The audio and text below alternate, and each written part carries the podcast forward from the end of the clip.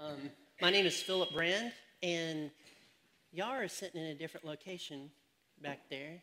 Just different people in different places today. This is good. This is change. This is change. This is good. But I still have my eye on you in the back. Still have my eye on you. Yeah. So um, just just to make sure that um, everybody's clear, tonight is really a Christmas worship service for the whole church. It's multi generational. So whereas we do have preschoolers and K through fifth graders singing and teens singing, there's also an adult section as well, which I feel weird saying in church, an adult sec. It's it's for us, right? So anyway, it's a, it's the whole family that could come to church um, this evening and worship um, Christ and the Savior. So I hope you come out for that. Um, there is not a finger food fellowship afterwards tonight. Um, we are going to have a dessert after our Christmas Eve uh, communion service, which is really not on Christmas Eve, it's on Christmas Adam, which is on the 23rd. So if you can just stick that in your mind. Um, 23rd, Adam was before, never mind, you know it. You laughed. That was great. It was great. So, so that said, that, that's what's going on this evening. Um, how many of you are finished with your Christmas shopping? Wow, how many of you still have Christmas shopping to do? Great, you have 10 days. This is when stores hike up their prices. So I'm just, I'm just doing, well, great. So, so how many of you think that you'll be ready by the 24th, all gifts wrapped under the tree, not wrapping it right before you go to the place, you know, wherever you're going, like you're struggling to wrap? How many of you think you'll actually be prepared for Christmas with all that stuff? Good. Right. Now, how many of you have thought about the food that you're taking to your family gatherings yet? Anybody? Yeah, there's some plannings for that. Yeah. Oh, you you've good job. Good job. Now, the two people that beat us all in, in all of this, that had it before Thanksgiving, is Joey Caudle, which just buys for his wife, but that counts. You had it done before, you know, that counts. And then Amanda, who who had it all done before, before Thanksgiving. Um, those are the two individuals that we have had to forgive um, and ask forgiveness for our animosity toward because they were already ready with Christmas. So we prepared, you know, there's things that we do to prepare for Christmas. Okay, hold on to that. Hold on to that. Um, I would like to say that I um, have a prayer request for you this morning. Um, I have a, a cousin that stutters, and I'm afraid he's not going to be able to finish his prison sentence. There you go. Good. Great. Yeah. My other cousin works for a calendar company. And He got fired because he took a day off. There you go. Good. Good. Let me let me show you this one. Let's show this one. Um, these are three unwritten rules of church life.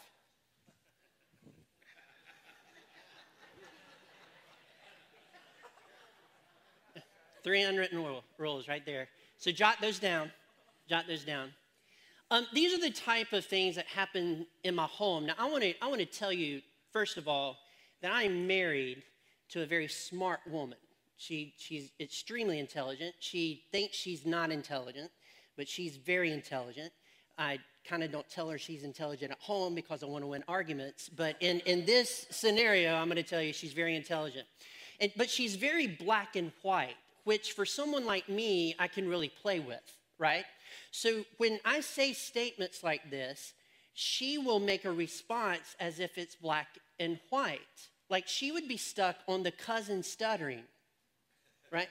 Well, how long has he went to speech therapy? I mean, we would go down, we would go down that little line line of thinking. And why is he in prison? Why is he there? And then eventually she catches up to what I'm actually doing, mainly because um, I have two kids that are already there. I mean, they understand they're not taking it seriously at all. But it's not because she's not intelligent, she's just very black and white. And so whatever is said is what she thinks, and that's how she's going to process that particular, that particular thing. And we love her, don't we, Aurora? I mean, we love her. And she is Make no mistake, she, she is very smart. And I'm not just saying that because I have to go home with her. I'm just saying she is a very intelligent woman. You can't really beat her on music. You cannot beat her when it comes to building stuff, which makes me feel like less of a man. But she can actually run power tools, whereas I'm really dangerous with them. Um, she can figure that stuff out. But she, she's, um, she's, she's very, very intelligent. A lot of people go through life, however, just looking at the facts or the black and white, and they never go beyond to what really is happening.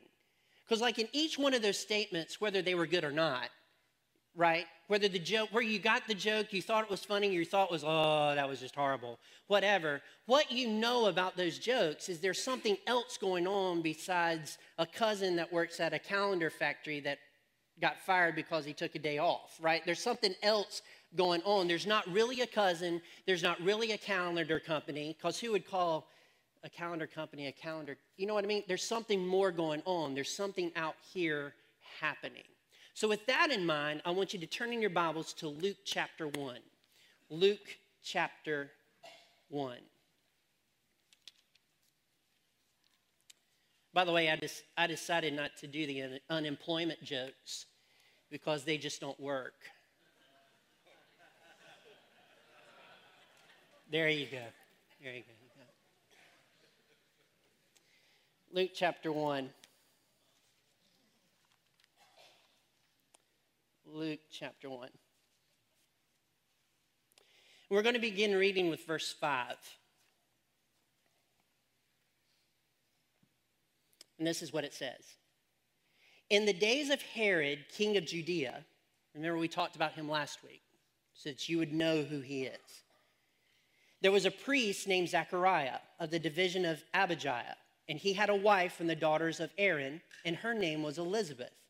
And they were both righteous before God, walking blamelessly in all the commandments and statutes of the Lord, but they had no child because Elizabeth was barren and both were advanced in years. So I want to pause there a moment to say that here is an individual that is blameless and righteous. And I would also submit to you today that they were also prayerful. So, righteous, blameless, and prayerful. I also want to tell you today that it is okay for you to think of yourself as a righteous person. It is okay for you to think of yourself as a blameless person. It is okay for you to be a faithful prayer. See, we've bought into the lie that we can never say this about ourselves. We've bought into this lie that says, I cannot say that I'm living righteously. I cannot say that I am living blamelessly today. I cannot say that I'm very prayerful. I have to go back and say, I'm unrighteous. I'm very unrighteous if it wasn't for the grace of God. I'm not blameless if it wasn't for the grace of God, blah, blah, blah. Well, was funny. Did something happen? Oh, bombless.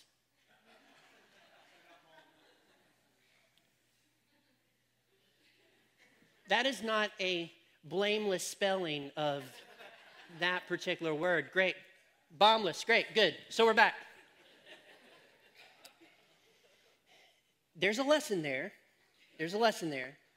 That, like, we can't say that we're blameless or bombless, right? Or, or that we're, we're very prayerful, like we just need to pray more, we need to be more blameless, and we need to be unrighteous. I'm here to tell you today that it is a testimony to salvation for you to be able to say, I'm living righteously today. It is a testimony to your salvation, bought with a price with Jesus' blood, that you can say that you're living blameless today. It is okay for a believer to say, I did it right today to the best of my ability, and I thank God for my salvation because I could not live righteously. I could not be blameless unless it was for Him and His grace and His mercy. It is okay to feel good about how you are living. We have bought into a culture where we just can't feel good about how you're living, how you're doing, what you're doing. And I'm here to tell you that you can say, I've tried to live righteously and I have done it. And I have lived blamelessly today and I have done it. And I'm going to testify to the grace of God and the power of His Holy Spirit that has enabled me to live that way today. Amen? So don't cower in the corner. Don't get a false sense of humility, which is a sin, by suppressing the work of God in your heart and in your life. Zechariah and his wife were righteous and blameless because they followed the commandments of God to the best of their ability. And, ladies and gentlemen, that is all God requires of you. That is all God requires of you. To be focused and faithful and pray, prayerful and doing the best you can to follow Him each and every day. Do not suppress the goodness that comes from that. Salvation is more powerful than your sense of false humility or your need for it. Amen? So here are people that were righteous and blameless, and they had been praying. Now I'm going to, we're going to get into that in a minute, but they had been praying. And what they had been praying for was for a child. See, Elizabeth had never had a child. And so they got married, and they started praying for their kid. And Zechariah wanted a boy. Now, some of us don't understand that. Some of us just or we're thankful for the healthy baby, right? And I'm not saying Zechariah wouldn't be eh, thankful for a healthy baby, but in that culture, you really wanted a boy. You wanted to pass on your name. So he's not only praying for healthy children, he's praying that one of them will be a boy, that somebody that he can pour into, somebody that he can develop into the priesthood, somebody that would take his position in the temple when he was to pass away. So he was praying for a boy. And I'll tell you this Elizabeth joined him in that prayer. Whereas she would have been happy with any kid, I'll put that on the table, they were still praying for a son. She knew that it was important to her husband, it was important to her, and she just wanted that. She wanted that. Being a daughter of Aaron, which is a granddaughter really of Aaron, and in that line of priesthood, she knew the importance of, of having a child, having a male, and having him be part of the temple um, in, environment. I'm going to pause here a moment and say this. Number one, I do not make the rules. But number two, all priests were supposed to be male. And in Scripture, all pastors are supposed to be male. I don't make the rules, I just proclaim them. That's all I do. It is not because there aren't women that are smart. There are women that are smart. There are women that can speak. Oh my goodness. There are some really good women speakers, lady speakers. And honestly, I like to hear them. I like to hear them. I like to hear what they have to teach, not from, I have to teach, and we grew up with them in school, right? Come on, come on, people. If you're not saying that women are not good teachers, I'm going to have a little problem with this. Women are great teachers. But when it comes to the church, God has said the pastor is a man. And whether we understand that or not, that is the way that it is. You cannot be a husband of one wife as a pastor and be a woman because we don't even go to that direction either. Okay? So here is them praying for this boy child, and they really, really wanted it. So, verse 8. Now, while he was serving as priest before God, when his division was on duty, because he did these in segments, in time segments, like three months, okay? According to the custom of the priesthood, he was chosen by lot to enter the temple of the Lord and burn incense. So, what they would do is there would, there would probably be about, I don't know, 300, 400 priests that's working during a particular moment in time and they would draw lots for the priests that would go in and burn incense. Actually, what they are doing is they're burning incense and they're actually cleaning the incense table. It was a once in a lifetime opportunity. Not everybody got to do this. And so the lot fell to Zechariah. And he was chosen to enter the temple of the Lord and burn incense. And the whole multitude of the people were praying outside at the hour of incense. And there appeared to him an angel of the Lord standing on the right side of the altar of incense. So here's this angel. He's cleaning it, he's putting the new incense in, and all of a sudden, this angel appeared.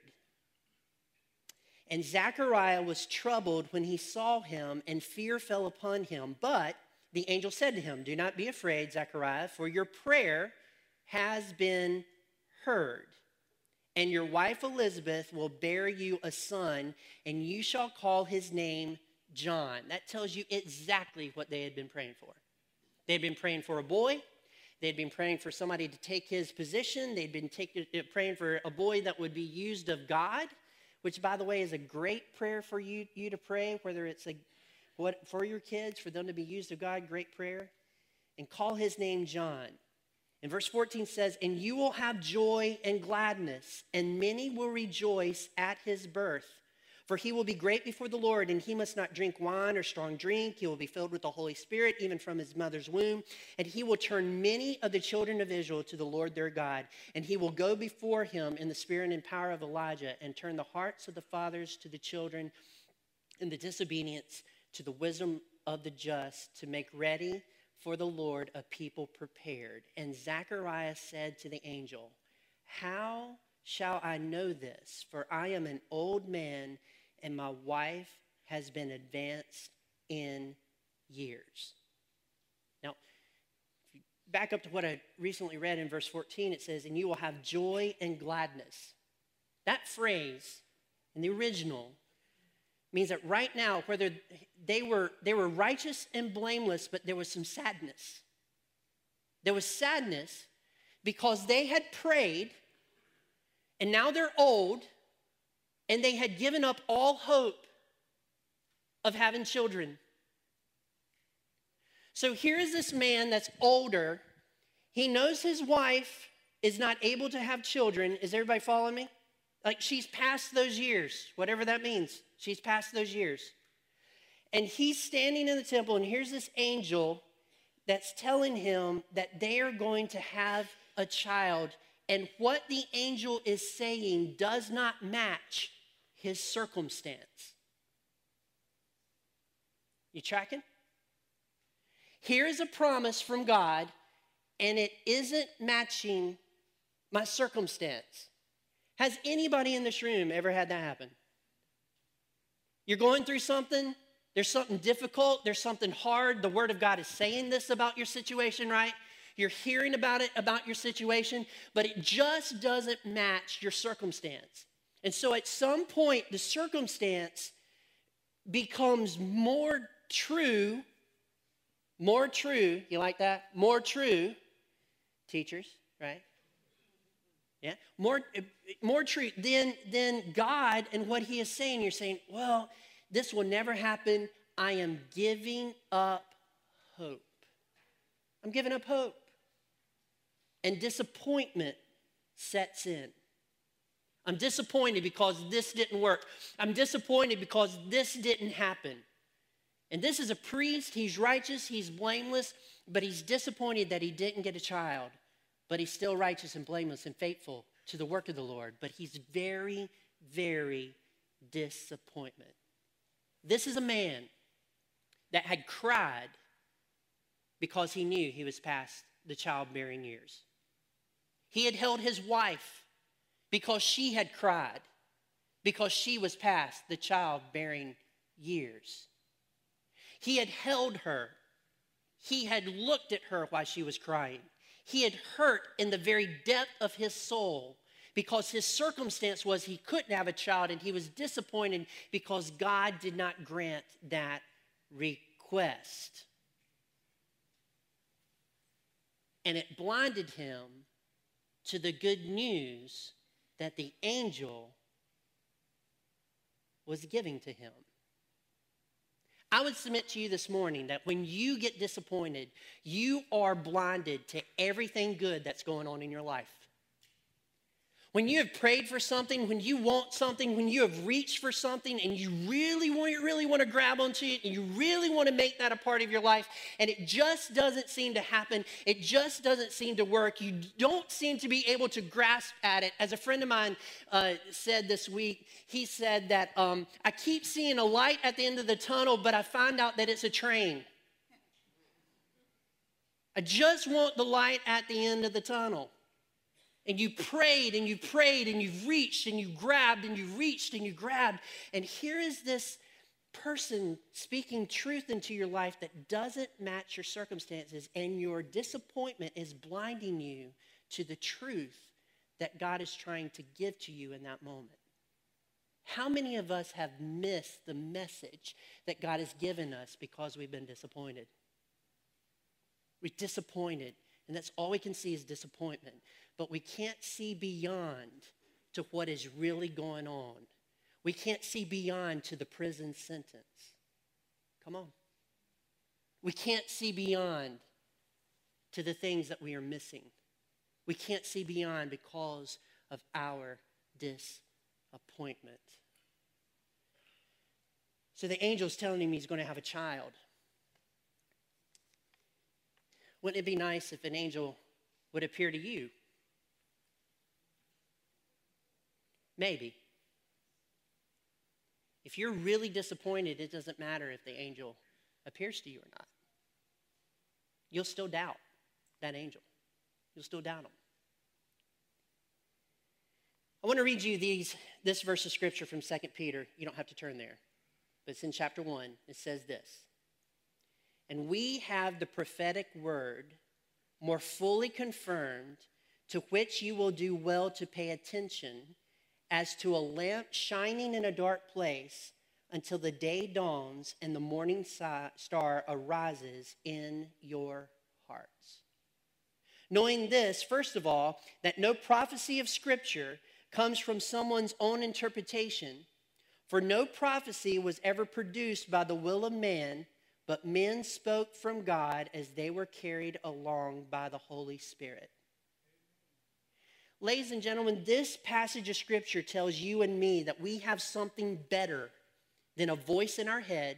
We have something better than an angel speaking to us in our home and appearing, we have the Word of God. And it's a more sure word than anything you might feel God wants you to do, anything you might hear that God wants you to do. It is a more sure word that doesn't change, and you can count on it when you are disappointed and when you're not getting that answer to prayer that you need. You can count on the Word of God to speak truth into that situation.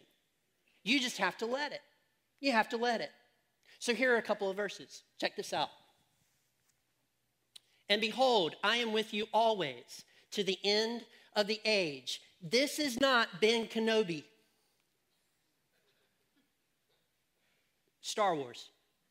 Is everybody back with me? Ben Kenobi, Star Wars, he's okay, it's not Ben Kenobi, because you hear that all the time in Star Wars. Well, yeah, that, that movie's coming out on the 20th, and there are people camping out. I'm glad you're not. I don't know if they've realized this, but there's the internet and you can buy tickets online. Boom. Wow, I don't have to put out a ticket. Okay, anyway.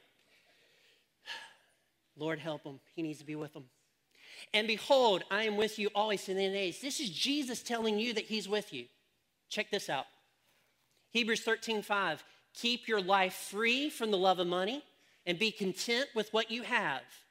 In other words, live righteously and blamelessly.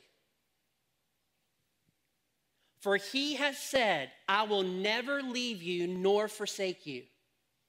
Here's one from the Old Testament. It says this Fear not, for I am with you. Be not dismayed, for I am your God. I will strengthen you, I will help you, I will uphold you with my righteous right hand.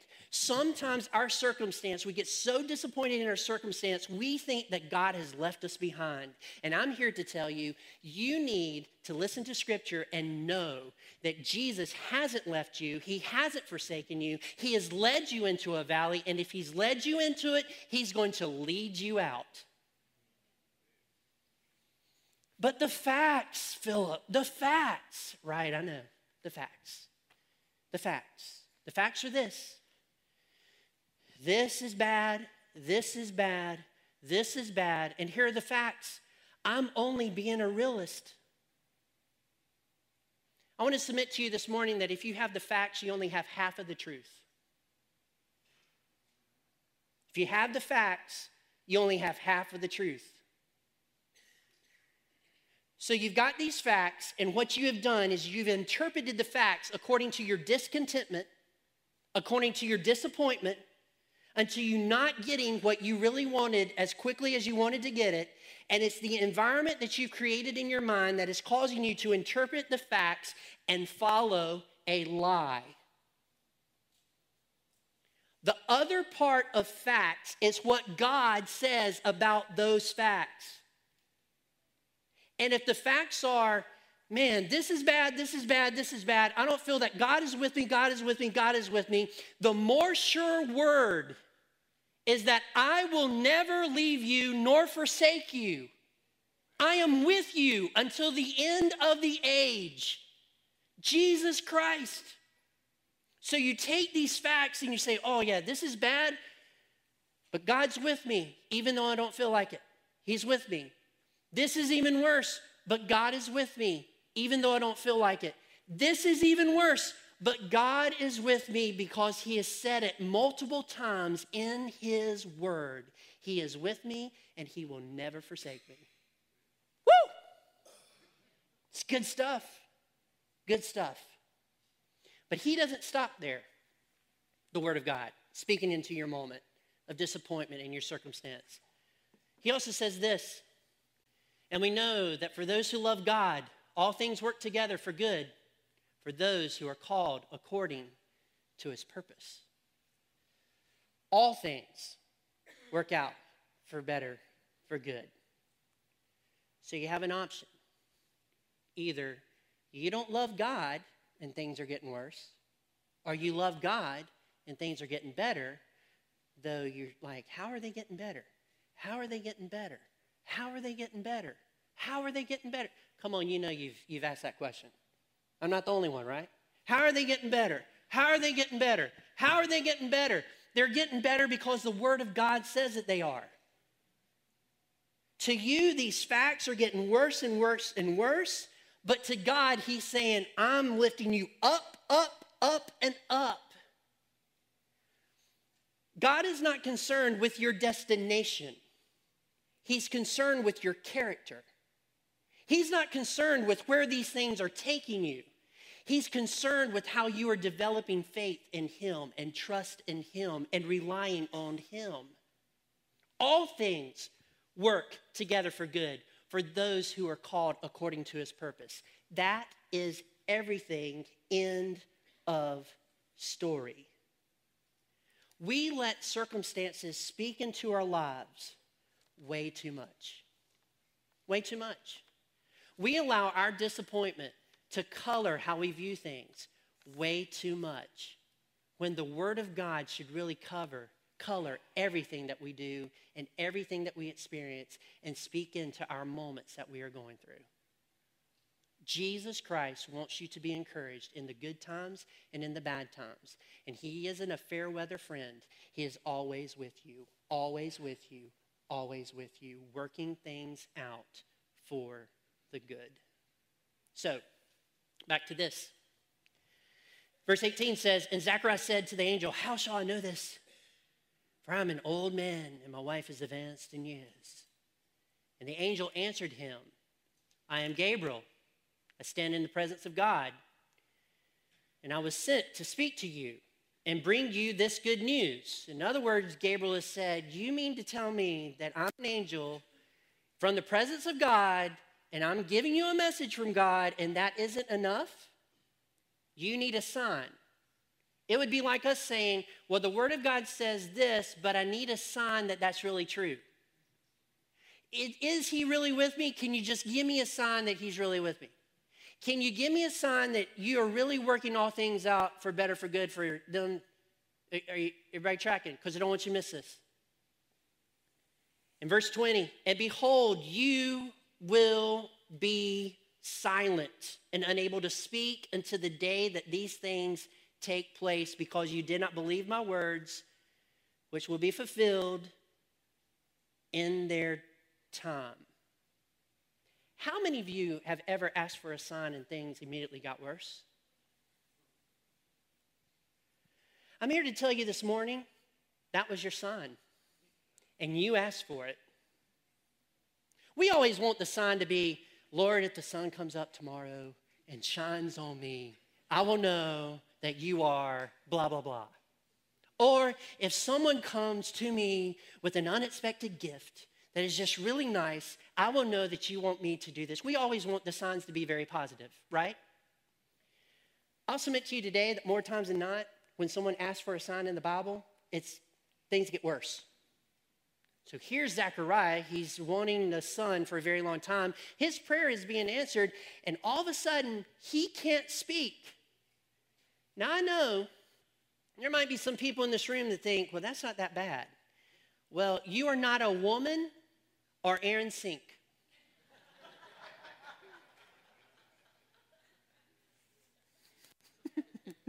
He'll get me afterwards. It's something to be silent. And this man was silent for 10 to 12 months. Wait a minute, Philip. You, have you had the birds and the bees class? Because in that class, we learned that there's nine months in the right. Look, he was, where was he at? Temple. I don't know if you know this or not. His wife lived somewhere else and there wasn't a train. There was a couple of camels, but you still can't get there that fast. You know, there, there wasn't any way to get there really fast, and you know, she's pregnant and get back. So he's going to be silent for 10 to 12 months. Three month stint in the temple, right? He's going to be silent. He's going to think about this. And things have gotten worse, and his sign was something worse. I think I would be careful asking God for a sign. I think I'd be careful doing that. I think I'd be careful dictating to God what that sign should be. I think I'd be careful doing that too. It is amazing what God does to us at certain times when we want signs and He gives us something and it just gets worse. And what God knows, because He's working out things better for you, he knows that if he makes it worse, you will become closer to him. That's why he did it. And if he gave you something good, it would hinder your faith from growing. That's what he knows. That's what he knows. So things got worse. So if you've prayed for a sign and things have gotten worse, own it. Own it. Zechariah said, I'm silent. There you go. That's the last one. He said, I'm going to own this. If things get worse, okay, I'm going to own it. Ask for a sign. This must be the sign. Remarkably, it's like a light switch. I prayed and boom, things got worse. This is it. There's some reason why this is the sign, and I'm going to pray through this one. I, am going to take it that God is with me. He's answering my prayers, but this is the path that we are on. And I'm going to take the sign, and I am going to own it. So in Zechariah's case, he was silent and it drove him to think about Scripture and his particular situation. If you've prayed for a sign and it's gotten worse, it has driven you to think about Scripture and your particular situation. That is the point. Whether yours is different or not. If it gets worse, it drives you to praying. I guarantee you that Zechariah was driven to praying. He was silent. Really, the only pe- person that he could speak to in his mind was God. So he spent a lot of time in prayer and he grew. He grew in his faith. When things get worse, it changes something about the way that you believe. I've been on this journey a very long time with God. And when I started, faith was Disney World. Now it's not. It has grown from the fairy tale type of if I have faith, God will magically make things appear, to He will always answer my prayers, He will always blah, blah, blah, to God is not really as concerned about giving me what I'm asking for as He is developing me into the man that I'm supposed to be and into the image of Christ. So that is the goal. So here, I stand, knowing that He's going to take me through some more uh, times where I'm going to have my, my faith tested, right? But I'm going to grow and it's going to change what I believe and make it stronger. He's going to make me stronger. God gives insights into belief. I'm going to tell you today that in the past, I used to be really concerned, like when I was in school, I used to be really concerned about Calvinism and Arminianism. And I'm here to tell you today, I could care less. I care less about those issues. The Bible teaches that I have a choice, and God makes a choice, and it's a mystery how that all works out together. And I would, I'm good with mysteries, and you are too. For instance, it's a mystery to me that The Bachelor has been on TV for 23 years. We live with that mystery every single day. Why not live with the mystery of salvation and just be thankful for it? I choose, he chooses. I don't know how that works out, but I'm glad it does. I'm glad it does.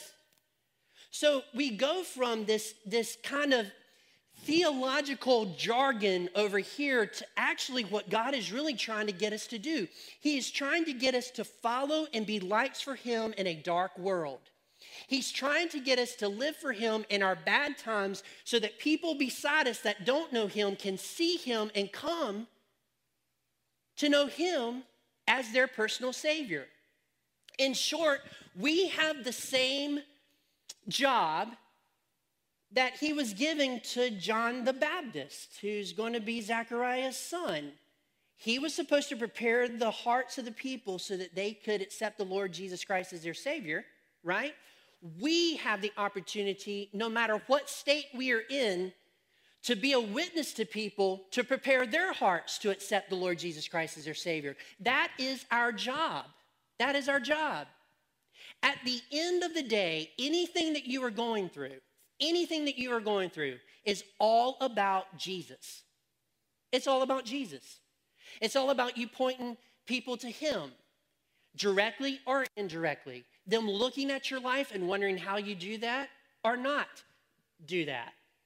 On the way here today, um, I, I, had a conversation with Quinn, and um, I, I'm very observant of interactions of him and, and his friends and stuff like that. And I, and I told him, I said, look, Quinn, you're a very positive person and you need to hold on to that. You're positive mainly because God has made you that way, but second, because you're a Christian. So you have this group of friends that always complain about stuff. Like he had a, a friend of his complain because she had to go up with her mom and dad to get a tree. And they cut it down, put it on top of the car.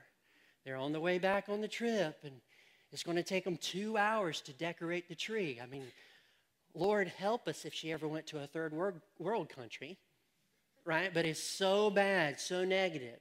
And so, so I, pointed, I pointed that out to him and I said, look, here, here's the deal. At that point, you need to say something like, you know, I really enjoy my family and putting up the tree.